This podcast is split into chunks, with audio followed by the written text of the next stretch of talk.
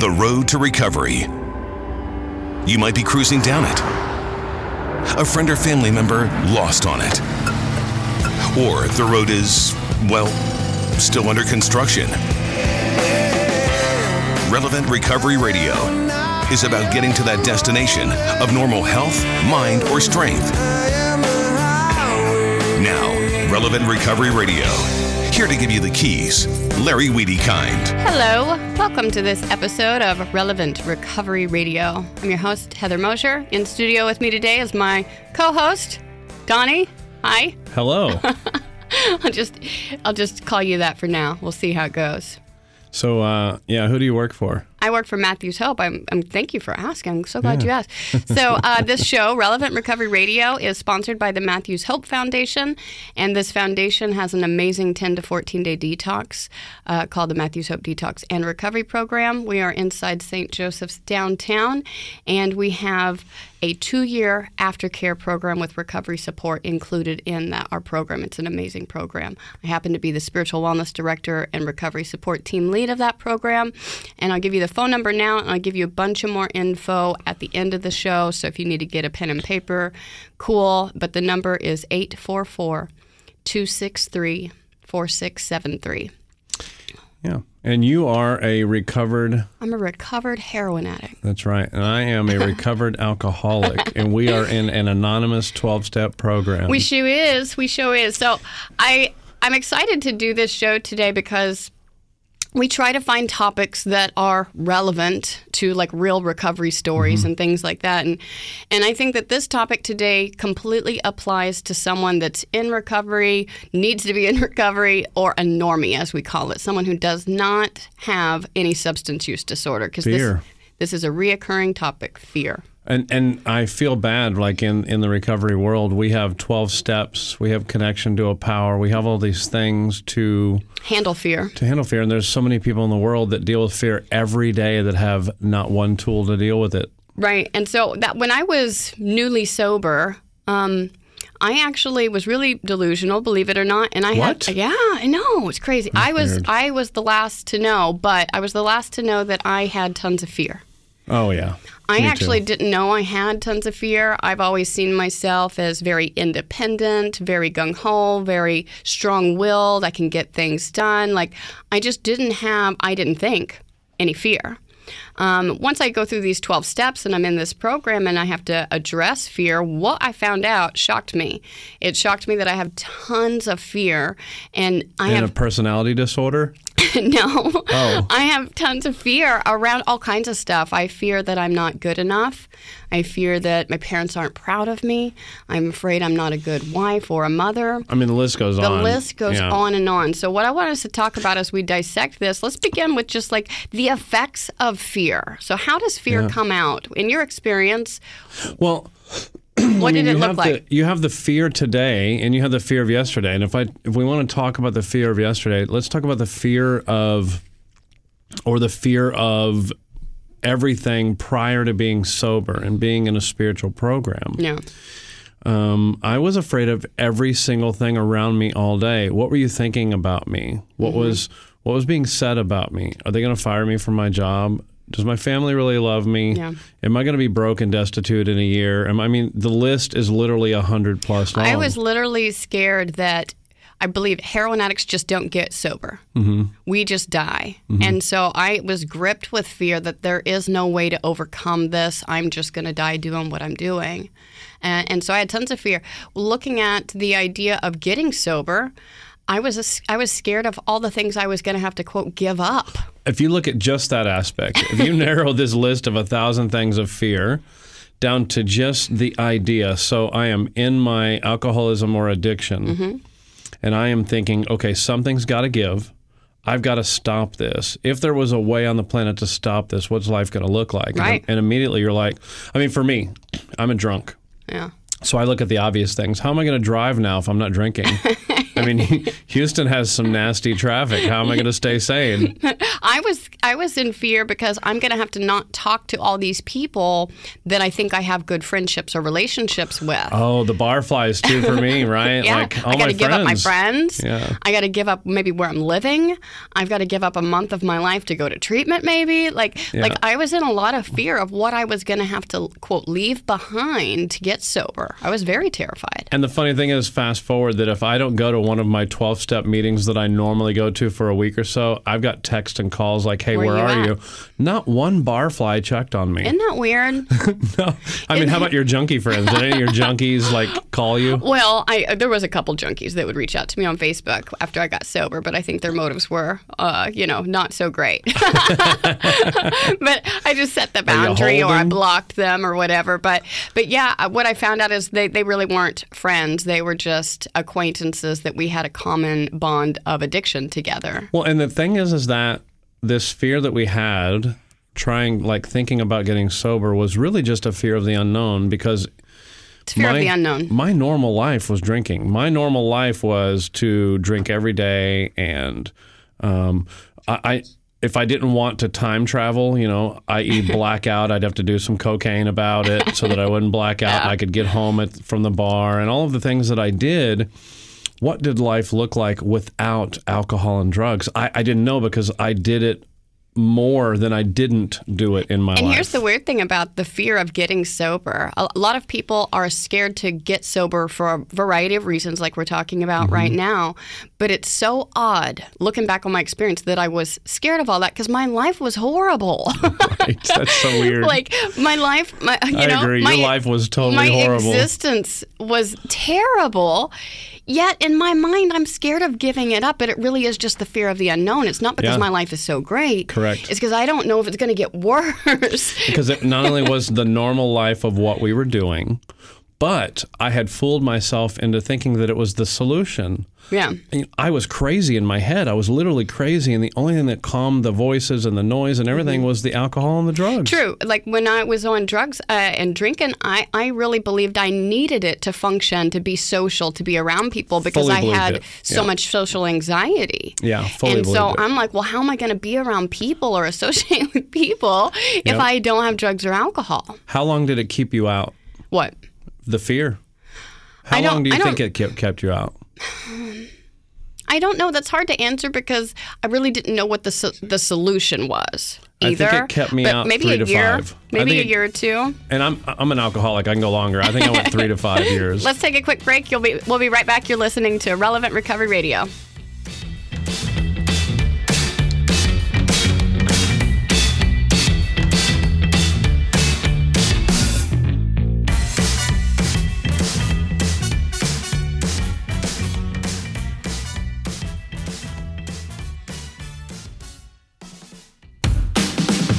Welcome back. You're listening to Relevant Recovery Radio. I'm your host, Heather Mosier, co host here in studio with me, Donnie Mosier. At least for now, we'll see how this works out.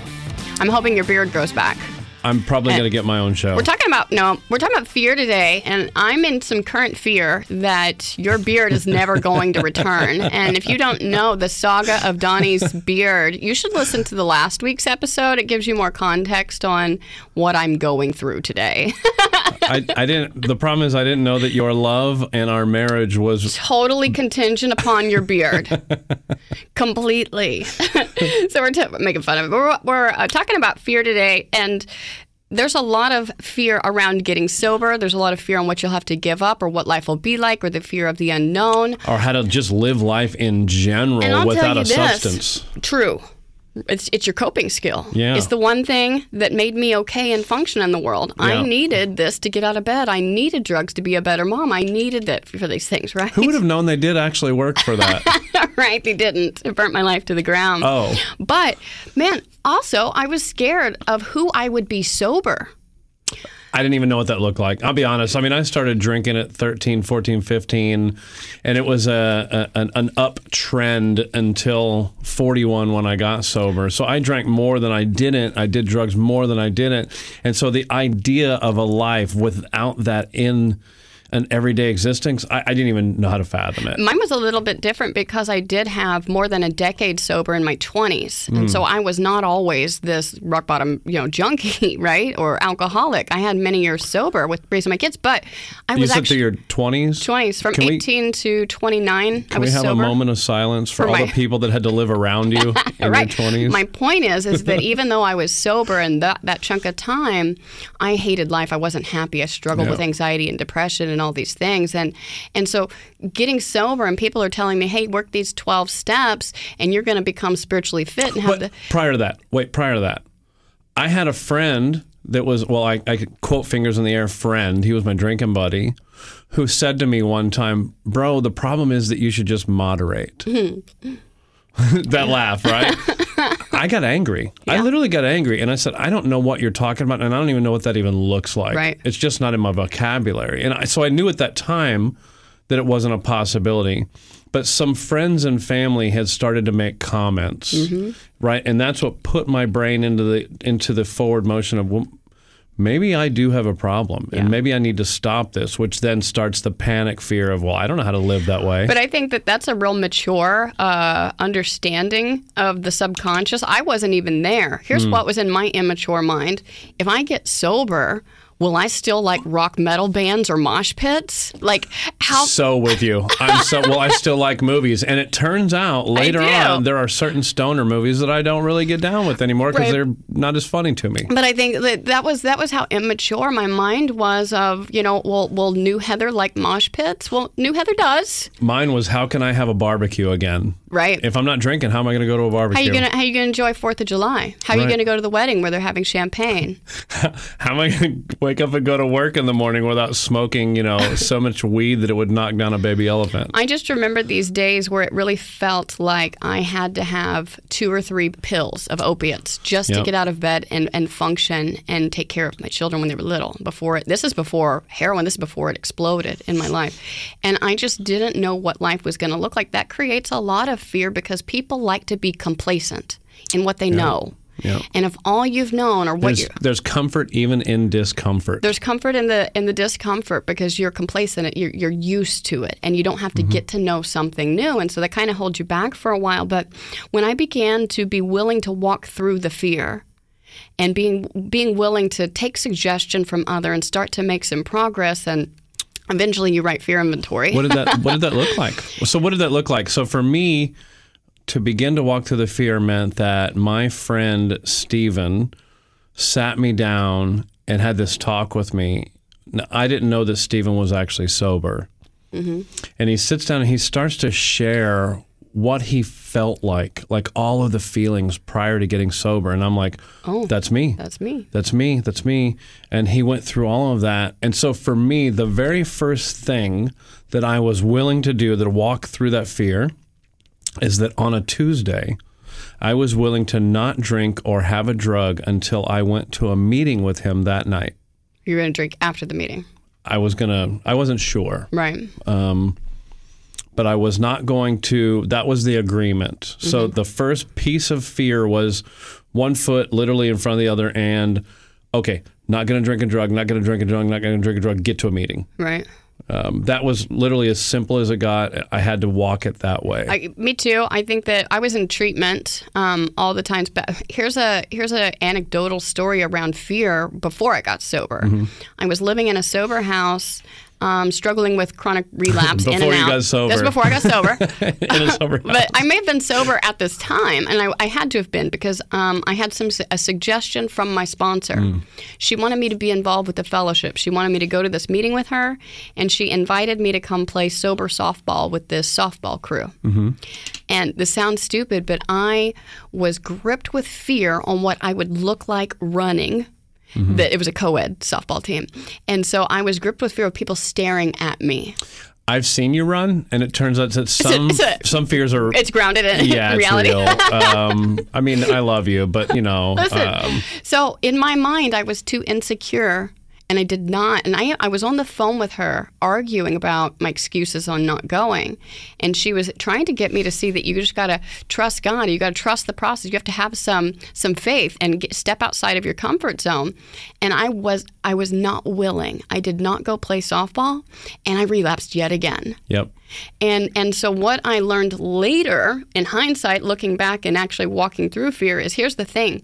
Whatever you're fearful of doing, God is not going to remove the fear so then you can go do it. So if you're waiting on the fear to be removed first so then you can go do the thing you're scared of doing, that's not the way that it works and it'll never happen But we're way. talking prior to working steps and getting connected to a power. I had to be willing to go to these meetings despite people staring at me.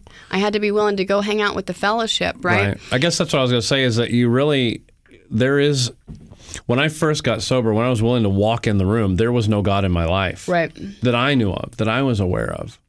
Um, and so it was literally one foot in front of the other, Mm-hmm. just willing to walk through the sheer panic and unknown and uncomfortability. I remember because of uh, because I have uh, public social anxiety, going to meetings was terrifying for me. Going to a meeting where they might call on me to share was terrifying. I was still in that fear a year sober when I moved here with you.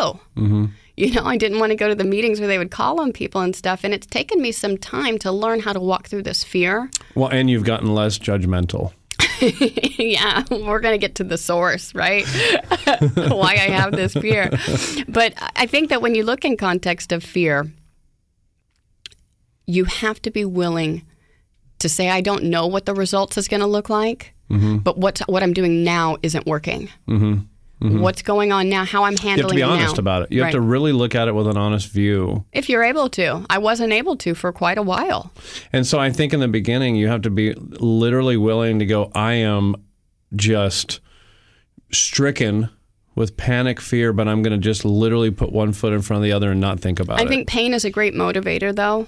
Oh, yeah, I was willing because I wasn't willing to live the way I was living anymore. Right, and and so that that's what was going on with me, and I finally made some phone calls and went back to treatment and, and was able to get some help and and just be like throw in the towel, like a real surrender that I don't know how to do this sober thing.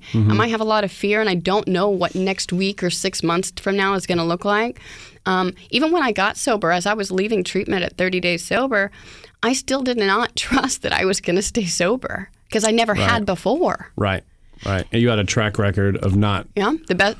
They say the best predictor of future behavior is past behavior. My past behavior was, is that I don't stay sober. I remember the first 12 step meeting Stephen took me to. I didn't know if I belonged. I, I was, I have never felt more comfortable in a room in my life. Yeah. But I just didn't want to feel the way I felt anymore. And so, if our listeners are listening and you identify, or if you or a loved one would like information about our detox and recovery program, you can give Matthews Hope a call at 844 263 4673, or you can visit www.matthewshope.org. We'll be right back. We're going to take a quick break. Don't go anywhere. You're listening to Relevant Recovery Radio.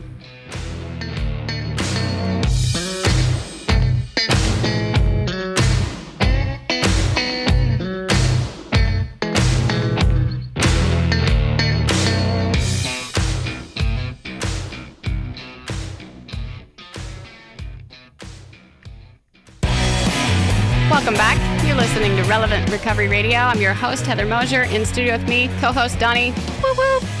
So, uh, we're talking about fear today. And man, I did not know fear dominated my life. Right. And even though my life was in the gutter, it kept me out of sobriety for a long time. And I really had to be willing to just take some steps in faith towards something different. I had to be willing to walk through the most sheer panic experience of my life, being in a room of people that were not drunk and high yeah. together. So I think people are also fearful of feeling feelings when they get sober. Ooh, I avoided those for like 28 years. Uh, you know, me too. I'm still avoiding it. I mean, quite literally. well, yeah, you have no emotions. So, I mean, I have emotions. quite literally, I, I remember I put a dog down that I had for 14 years. And I cried the day I put him down, but just stayed drunk and high after that, and never really dealt with it.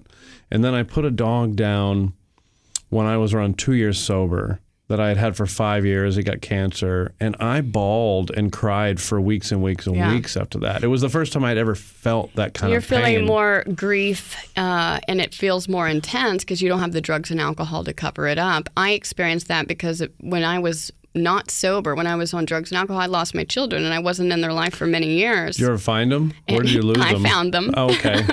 Uh, I'm back in my children's life today. You know that. Oh yeah. But um, man, I spent so much time staying high and avoiding feeling. Another reason I didn't want to get sober and it was holding me back was because once I had got a day or two sober, I started remembering my kids and how much harm I was causing them and how much I missed them. And then I couldn't stop crying. So I'd go get drunk or high again to avoid feeling how uncomfortable that is. So then when you get sober, there was this gravity of the harm that I had caused. Hmm. And I really had to be willing to sit with that pain and be uncomfortable and, and, and work that out. like how many times do you have to give this advice to somebody newly sober who's like, "I'm really sad." You're like, "Cool, mm-hmm. experience it." yeah, you have you to. have been but here's the cool thing is that then to now and, and I, I know that we want to cover how you get from a to z Mm-hmm. but today at z when there's something that happens in my life that's really sad my, my mom passed in january Mm-hmm. there's also a certain and i know this is going to sound really weird but there's a certain satisfaction with going through the pain Yeah. I can't explain it. I avoided that stuff for so long that today I can sit in that pain and there's there's a there's a weird it like it's just it's okay yeah. to feel it, but I avoided those feelings. I just really believe that we are spiritual beings trying to have a human experience and not the other way around. You should And coin that phrase. Someone else did. I stole Oh, it from someone. okay. Thanks for pointing that out, though. But anyways, my point is is that I thought that how I felt and what was existing in my bubble was all that there was to reality, and I, Yeah. I didn't comprehend the spiritual side of things. So now it points. there wasn't There a wasn't. spiritual side. Yeah. uh, I thought there was. Yeah. I thought Yeah, I was yeah, spiritual and. I didn't know I wasn't. And so then later, now that I'm at point Z, what I see is the ability to match calamity with serenity. Like the program promises the ability to walk through trials, low spots, tough things. Mm-hmm. You know, Th- calamity still happens. Life is still life. No one. Drug or alcoholic or not, no one is guaranteed a perfect cushioned life. Human beings were created to suffer. We only grow in suffering. That's that's why you know they say pain is the touchstone of all growth. And so looking at the calamity with serenity, like today, absolutely nothing that could happen in life could make me relapse. Nothing. yeah, there is no such thing as a trigger. Right. No triggers if I'm recovered. No triggers if I've connected to power. And that's one really false idea that the recovery world has uh, is this idea that, oh, if you end up in the wrong neighborhood or the wrong person calls you or Well, they're saying that there's an external, there's something external that could cause me to drink, and that's just not true because It's the not true. protection that I get from a power greater than myself, whom I choose to call God, Mm-hmm. Is not external and, and, worldly. it's an It's internal job. internal thing. I was explaining to a guy last week. Um, it's like, okay, so he's newly sober, and it's like, okay, so you haven't had a drink in a bit. How's your life? How happy are you? How's that fear, right? And he's like, I'm not happy. I'm riddled with fear. And I was like, cool. Cool. But we remove we removed the drink. I'm guessing that the drink was never the problem. The drink was never the problem. right. So let's now get to the real problem, which is the Internal. internal condition. What does my spiritual condition look like? And that was something that was mind blowing for me uh, going through the process of the 12 steps. I had to write if your inventory. And I remember one of my biggest ones was public speaking or, or social anxiety. Which is weird because you love to hear yourself talk. No, I don't. That's so weird. And it's weird that I talk for a living now. like I do this, and then the And Matthews I teach and- big yeah. And so uh, it's really weird. But in, in the early days, I could not even share in a twelve-step meeting. Yeah. Yeah, I- I- By the I way, it doesn't it doesn't shock me. It doesn't shock me because even though you have a fear of this public speaking, you have a fear of being in front of people. God's given you a gift. You're really good at it. Well, thank you. Yeah. You've been nice to One me. of your spiritual gifts. Okay. I, I, I know that it's not me. I know that it's God. Mm-hmm. And, and so I just want to be real clear on that. Like, I'm not so cool that I've just overcome my fear and pulled Right. myself up by my bootstraps this and look what I've I have. achieved. Yeah. You know, Yeah. I, I'm, I try to take on a altruistic mindset with all of this. And I realize that this is only because God, I have God's power in my life, that I've commenced to outgrow the fear in this way. But what that looked like initially was trying to identify, okay, I have a fear, public speaking, Yeah. right? Um, but my sponsor was asking me like, why do you have that fear? And she was actually looking for like, what is defective in my character as to why I have that fear? Because truth is, here's the thing: I was terrified of public speaking, but it's not because I've ever thrown up at a podium or something really embarrassing has happened to me. There was no fact behind it. There was no fact or history behind it. It no was experience. Yeah. it's because I'm flawed as a human inside. Again, I'm insecure. Did and you I'm say that again? I didn't hear it. No. You're what You get as a one human? shot. All right. I'm flawed as a human inside. It's character defects versus character assets, Yeah. which is kind of this whole like spiritual axiom thing. Default or defects, sins, same thing. Right, and so I was I was super insecure. I lacked self confidence. Um, I was judgmental of other people's shares and meetings, so I'm just sure they're judging me, and therefore I'm a hypocrite. I'm I'm me me me me me. a lot of pride and ego, right? Pride and I ego. know the right answers, so therefore I judge everybody else. I have a lot of ego. I'm always right. There's all those things. It's all of that. It was the inferiority complex with the, with the delusions of grandiosity in Mm-hmm. my mind, and it prevented me. It paralyzed me. I'm in the gutter, but I'm better than all of you. I, yeah, I've burnt my life to the ground, but I'm above everybody. Right. so so let's let's step through that. So your if your fear is a fear of public speaking, Mm-hmm. and and so then we examine why. What's the real deal? Why do I have this fear? Well, I'm judgmental. I have pride. I have ego. I'm insecure. Insecure. Lack self-esteem. Yeah. Yep. Yep. All right. So then the next question will be what? Well, I she asked me, okay, so what things are you doing to not feel that fear? So in other words, how does Heather How's combat Heather? that fear? How is Heather trying to combat that fear? What do I do in self-reliance to not feel this fear of Hmm. public speaking? so you avoid the podium. I avoid the podium. I avoid meetings that call on you to share. I remember uh you wanted some stories, so I have a story for you. It's very personal to me. It's about you. uh, we were at a birthday meeting at a rehab here in town, Uh-huh. and somebody said, "Hey, isn't it your birthday?" And you're like, "I don't want to go up there not doing this because you didn't want to get up." It was a big room. It was probably 150 people. oh, more than that. So somebody snuck up there and put your name in the hat. Hey, Heather's celebrating a birthday. And when they called you up there, you went up there with your book and you literally physically threw it down on the podium with attitude. Right. And so I'm very grateful you shared this this story about me on a national level on my podcast. But yes, the truth is is I was so scared of speaking publicly that even though I was turning two years sober, it was mm-hmm. years ago, let's mm-hmm. remind everybody, years ago. Um, I reacted the way that I acted in self reliance when I went up to that podium is I threw my big book at the podium and I shared with so much aggression Oh, it was very and aggressive. arrogance. Well, I can just do what's in this book. Bam. You know what I mean? But that was my fear coming out, and because I didn't want to go up there in front of those people. And so, what do I do when I'm in reliance about this fear of public speaking? Is I avoid public speaking. I judge others who are public speaking. I try to speak better than anyone else. I plan my I'm- shares, I this or that. Yes, And at the core of it, once I told her what these things were that I was doing to not feel Mm-hmm. that fear, her question was, And do you still have it? Mm, so what you're doing is not working. It hit me like a ton of bricks that what I was doing Mm-hmm. wasn't erasing the fear.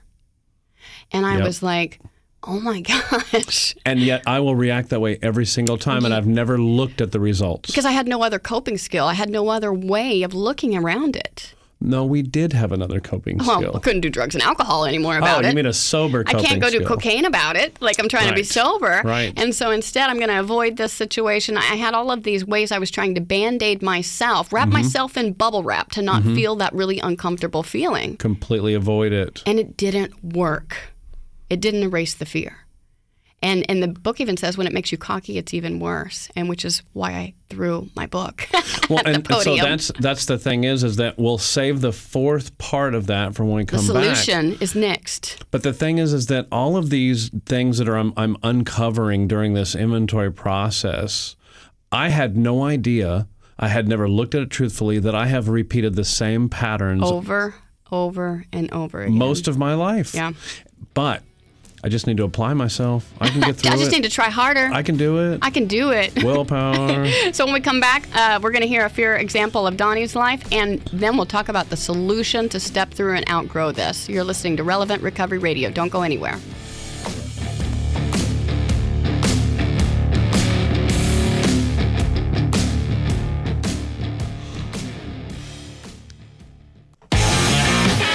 Welcome back. You're listening to Relevant Recovery Radio. I'm your host, Heather Mosier, co host in the studio with me, Donnie. beardless Donnie. Oh, it's terrible. I'm telling you guys, if you could see him, you'd feel my pain. Um, I'm in fear, but God is going to answer my prayers, and your beard's going to grow back very quickly. I've been praying for that. I mean, it already is. Yeah. It's it's getting there. It's getting there. I'd say within another week, I'll have you know a beard. so we're talking about fear today. Did you say we're talking about beard today? Uh, I, maybe it's on my mind. I swear. uh, we're talking about fear, and before we went to the break, I was giving my example of public speaking or social anxiety, and that the reason I have the fear is not some chronological excuse. It's literally how defective I am inside, and and these fears will repeat like patterns over and over and over in my life. So what I started to notice is those th- same things were cropping up in other fears and other resentments and other patterns in my life. and I spin my wheels, and I, I don't know it till I start to examine this, and I take a real honest look because the only place I've ever taken an honest look is outwardly at everybody else. right. I'll I've take your really looked- inventory. Absolutely, I'm good at it. but when it comes to looking at me, It's uncomfortable. And and it's really hard to be self honest. Uh, yeah, a solitary self appraisal is usually insufficient. This is why the 12 step world has sponsors. Uh, Right. You need their guidance. And, and I'm telling you, Oh, I need an outside source every time. Every time. My perception was broke the day I got sober, and I don't know that it's really that much different today. and so it's beautiful that the 12 step world has um, a solution, a, a, a sponsor for that. Yeah. But if you're not uh, in the 12 step world, uh, any priest or minister or rabbi or some a friend you spiritually respect, there's all sorts of ways that you can ask for this outside opinion to kind of help put you under a microscope to take a good, honest look at yourself. so we have these fears. There's a there's a speaker that talks about you know every day I wake up and I get ready to go, and I go downstairs outside of my apartment and there's my car driver right, and it's his name is Fear, and Yeah. he's just going to drive me around all day. Fear drives everything. And so once I've identified, so I identify the fears, right, through part of this inventory. I identify why I have them: pride, ego. Let's let's take yours again. Let's recap recap the one, two, three year fear, so we can close it out with the fourth Yeah, part. so like my fear was public speaking slash social anxiety, right? Mm-hmm. But why do I have the fear? Is because I'm insecure, I'm full of pride, I'm arrogant, I'm, I'm a hypocrite, uh, I lack self esteem, I'm judgmental, so I'm judging others, so I'm sure they're judging me. This is why I have the fear. I'm going to ask somebody, by the way, to clip all of what you just said out, just so You're I can going to have it replay it in our home Yeah. over and over again. Yeah. but but really, so then my sponsor asked me, "Does that so, you know what do you do to not feel the fear?" And so I give reasons. because I have a reaction. Uh, I so have a when I feel that, reaction. here's what I'm going to do to beat it. So I try to not go to crowded meetings, or I don't go to meetings where they call on people. Mm-hmm. Uh, I don't get birthday chips at, at big meetings. Like I, You avoid being asked to speak or go to a podium. Mm-hmm. yeah. And and so she said, "Does that solve the fear?" Nope. And it was like a ton of bricks that hit me that I realized everything I was doing to not feel the fear wasn't erasing the fear. It had never worked. And so that's how self reliance was failing me over and over and over. And her last question was, Cool, what's a better way? What would God have you do instead of those things? Mm. And I had to take an honest look at that. And I, on a base level, I understood God would probably want me to get over myself, number one. That's probably true. God would want me to realize I'm there to hopefully help other people trying to get sober because I've been given the solution.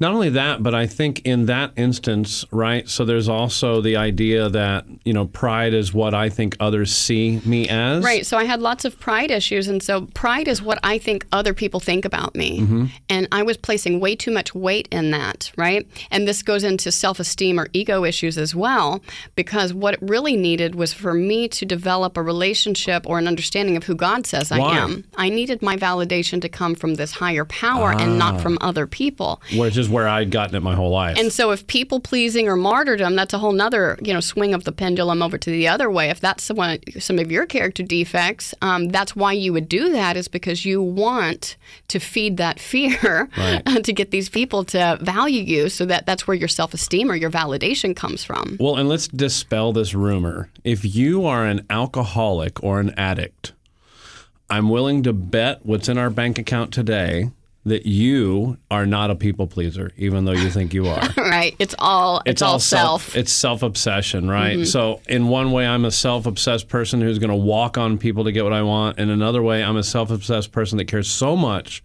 about what people think of me that I'm willing to do whatever it takes to do that. It's all self. It's all self. And so as I start building this relationship with God or this power, right, whatever it is, you know, the creator of the universe, the uh, spirit of the universe, as I start create, as I start getting this connection, and I start practicing the disciplines of the other steps, Mm-hmm. I start building a relationship, and suddenly, and I don't know when it happens for everybody. For me, it took a while.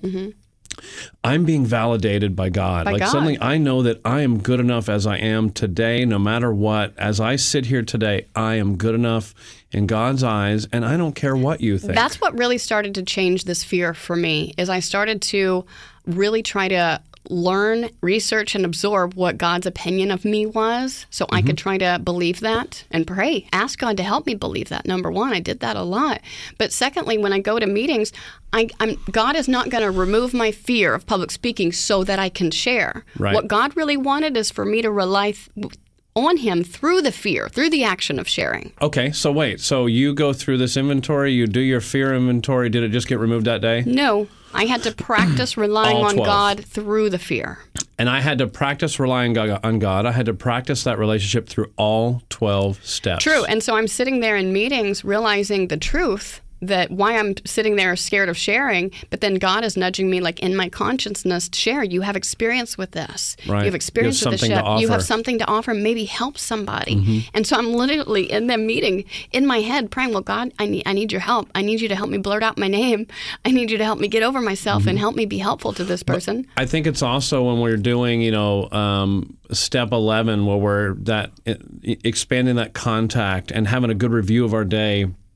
Step 12, when I'm constantly helping others. Yeah.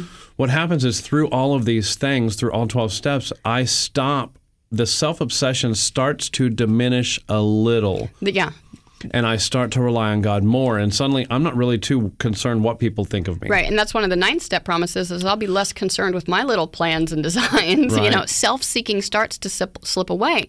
I had to be working the steps and getting to that point for that to begin, Yeah. and I've had to continue to work on it to go through this process to commence to outgrow this fear. So recently, um, you know, in sobriety, so I'm coming up on nine years. So I've been doing this for a bit. And with getting your kids back in the picture and, and getting your son back, we had to put out a pretty penny. Yeah. And there's been a couple of different times. Financial fears for you. Yes. Yeah. Where in the beginning I had the financial fears, and when I backed off and was just like, "Hey, God will Then, take care of it," but He then. God always takes care of it. And but recently, recently we sort of had a little, you know, I had a little blah, Yeah. whatever you want to You call it, relapse in fear, um, financial fear. because I felt like we're just never gonna stop being bled, right? That's what it felt like. But really, And- we're never going to stop being blessed as long as we keep doing the right thing. But that's hard to believe in the moment. Right, and so that's what I had to work through. Is I had to yet again do inventory, work with my sponsor, and once I got through it, I went, "Oh yeah, every time I need more money, God just seems to throw it my way, so I really have nothing to worry He's, about." it's, he's loaning it to us anyway. And that's the beauty. What I realized at the end of the day, I don't have any problem sharing in meetings now, but it's because God and I have commenced to outgrow this because I have tried to let myself be uncomfortable and rely on Him, and God Mm-hmm. has given me the power to overcome that. and all thanks to the twelve steps to get us there. Pretty cool. yeah, Well, thank you for having this conversation with me about fear. yeah, this has been cool. You've been listening to Relevant Recovery Radio. We're sponsored by the Matthews Hope Foundation, and we're partnered with the Matthews Hope Detox and Recovery Program. We're inside St. Joseph's downtown. We are a 10 to 14 day medical safe detox, including IASIS, which is microcurrent neurofeedback. yeah, we got to give a shout out to Brittany. I'm going to go see her tomorrow. So if you would like information from our, our, our IASIS provider, that's a tongue twister. Brittany's number is 832 397 9179. If you if you would like information about the detox and recovery program, our number is 844-263-4673 or you can visit matthewshope.org. Uh, it's a wonderful program. Uh, I teach Big Book there. We help a lot of people and if you're just curious about the information, you can look us up. And you guys do a lot of IASIS in there to the patients. All the patients get microcurrent neurofeedback while they're with us. And I started getting it in my eighth year of sobriety, and the things that it have improved for me improved sleep, ability to maintain a good diet, um, an ability to think through some fears and do the right stuff. it's what? amazing. It's amazing what God can do. Thank you guys for listening. Uh, we'll see you next week.